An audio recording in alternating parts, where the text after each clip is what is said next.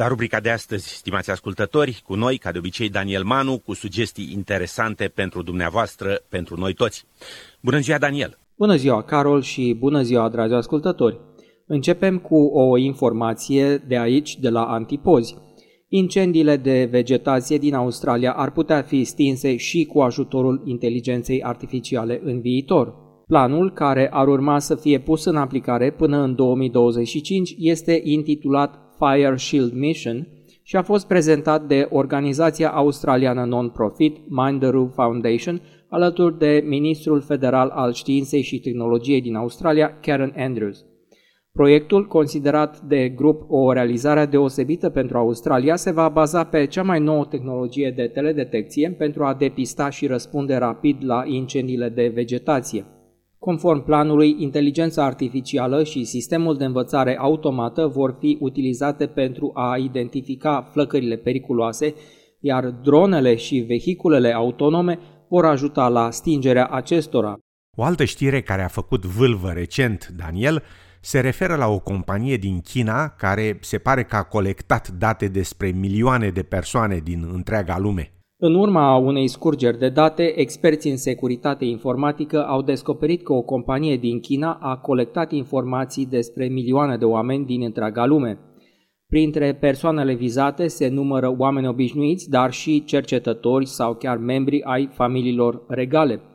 Baza de date este realizată de compania Zhenhua Data, potrivit The Guardian – aceasta are, potrivit unor surse, legături cu armata chineză, dar și cu serviciile secrete din statul comunist.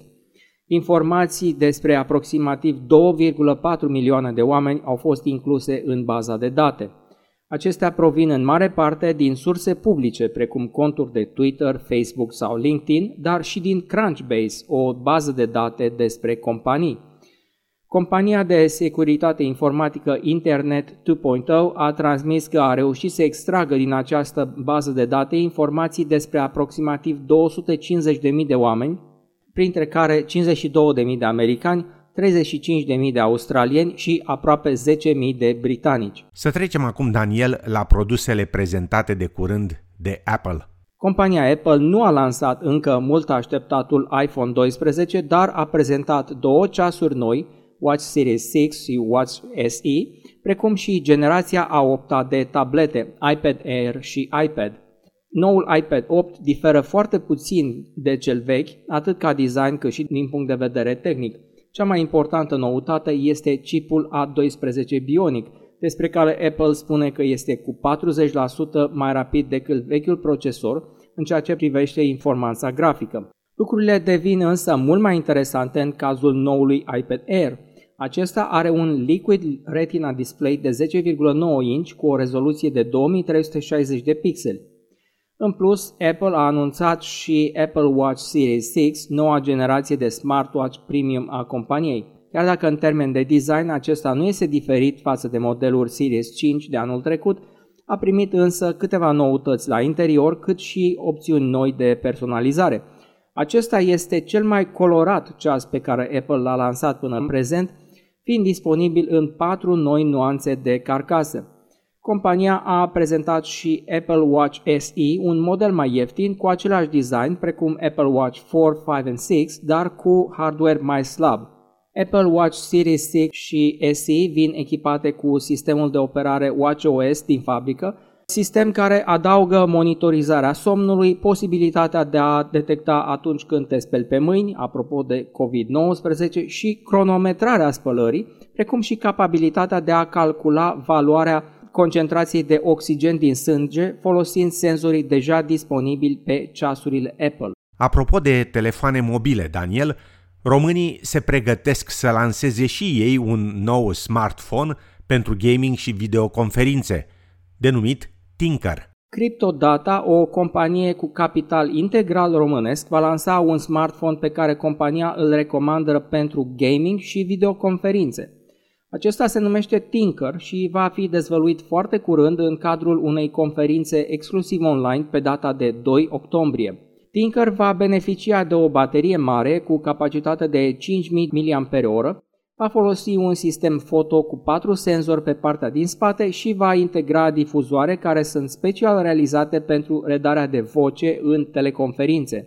Software-ul care va sta la baza Tinker va fi probabil o versiune de Android personalizată și va permite utilizarea aplicațiilor în mod picture-in-picture, iar camerele promit performanță foarte bună pentru videoconferințe cu un senzor de 48 de megapixeli pe partea din spate și 12 megapixeli pe partea din față. Iată că videoconferințele pe Zoom, omniprezente în 2020, au început să dea naștere chiar și unor produse noi. Nu doar telefoanele își fac concurență, ci și aplicațiile, nu-i așa, Daniel? YouTube lansează Shorts, un rival pentru TikTok. Cum funcționează noua aplicație? Cea mai mare platformă de video online și-a lansat propria clonă de TikTok, un serviciu numit Shorts, care funcționează la fel și oferă aceleași facilități ca produsul chinezesc. Shorts va găzdui clipuri de 15 secunde sau mai scurte pe care utilizatorii, la fel ca la TikTok, le pot prelucra în mai multe feluri înainte de a le publica în cadrul rețelei. Funcțiile de editare permit utilizatorilor să grupeze mai multe filmări într-una singură, să modifice viteza de redare și să aplice diverse efecte și elemente grafice. Pentru partea sonoră, YouTube va profita de bogata sa librărie de melodii și va pune la dispoziția utilizatorilor un număr mare de melodii care pot fi folosite drept coloană sonoră. Noul produs însă nu se diferențiază fundamental nici de TikTok și nici de Reels, clona pe care Instagram a lansat-o deja. Să trecem acum și la roboți.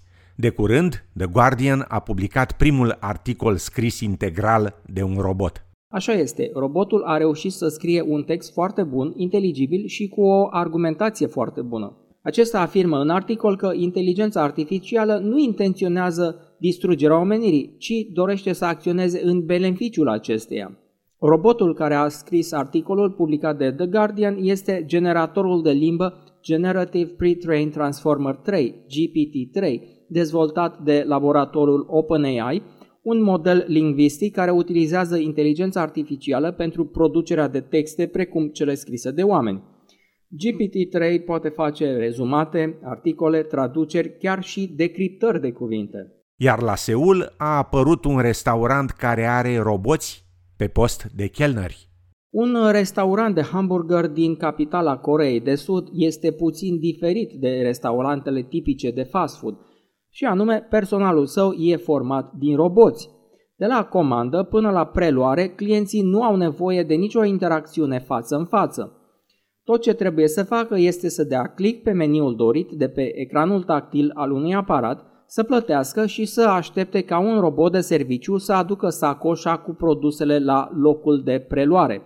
În așteptarea mâncării, clienții fac fotografii sau se uită cu curiozitate la roboții chelneri, care amintesc de personajele minionilor populari din filmul de animație Despicable Me. Culorile galben și negru ale restaurantului No Brand Burger conferă locului aspectul unui magazin de jucării. De aici până la transformarea oamenilor în roboți, nu mai e mult, se pare. Primul ochi bionic uman e finalizat și medicii se pregătesc să-l implanteze chiar aici, în Australia. O echipă de cercetători de la Universitatea Monash din Melbourne a construit un dispozitiv bionic despre care afirmă că poate restabili vederea la persoanele oarbe printr-un implant cerebral. Procesul folosește o cameră combinată cu microelectrozi implantați în creier. Cam atât pentru azi, sunt Daniel Manu și vă doresc toate cele bune până la viitoarea întâlnire cu rubrica Tehnologie pentru fiecare.